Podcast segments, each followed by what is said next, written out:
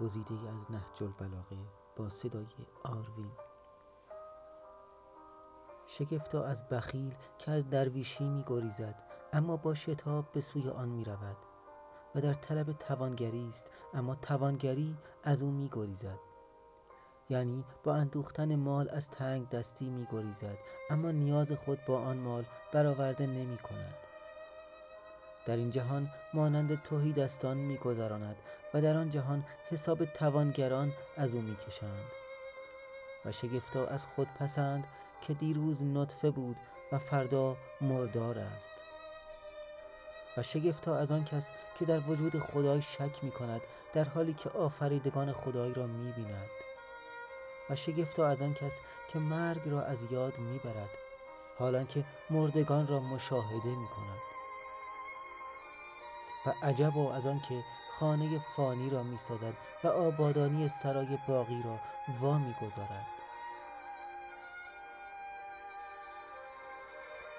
در آغاز سرما خیشتن را از آن بپایید و در پایان از آن برخورید. همانا که با کالبدها چنان کند که با درختان. نخست برگ آنان بریزاند و در پایان برویاند.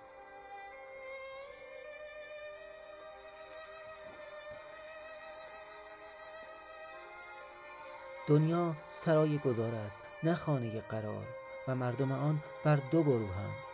گروهی خیشتن با آن فروشند و هلاک گردند و گروهی دیگر خیشتن را بخرند و آزاد سازند. یعنی خود را از بند خواسته های نفس رها کنند. دوست وقتی به حقیقت دوست است که دوستی برادر خود را در سه حال نگاه دارد. به روزگار نکبت در زمان غیبت و پس از رحلت.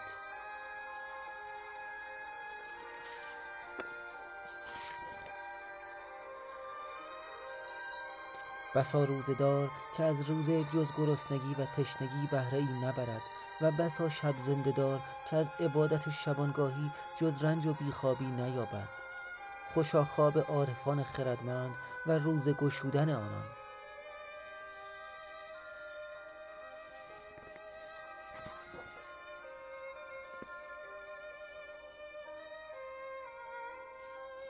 مرگ بسی نزدیک است و زمان همصحبتی دنیا بسی کوتاه.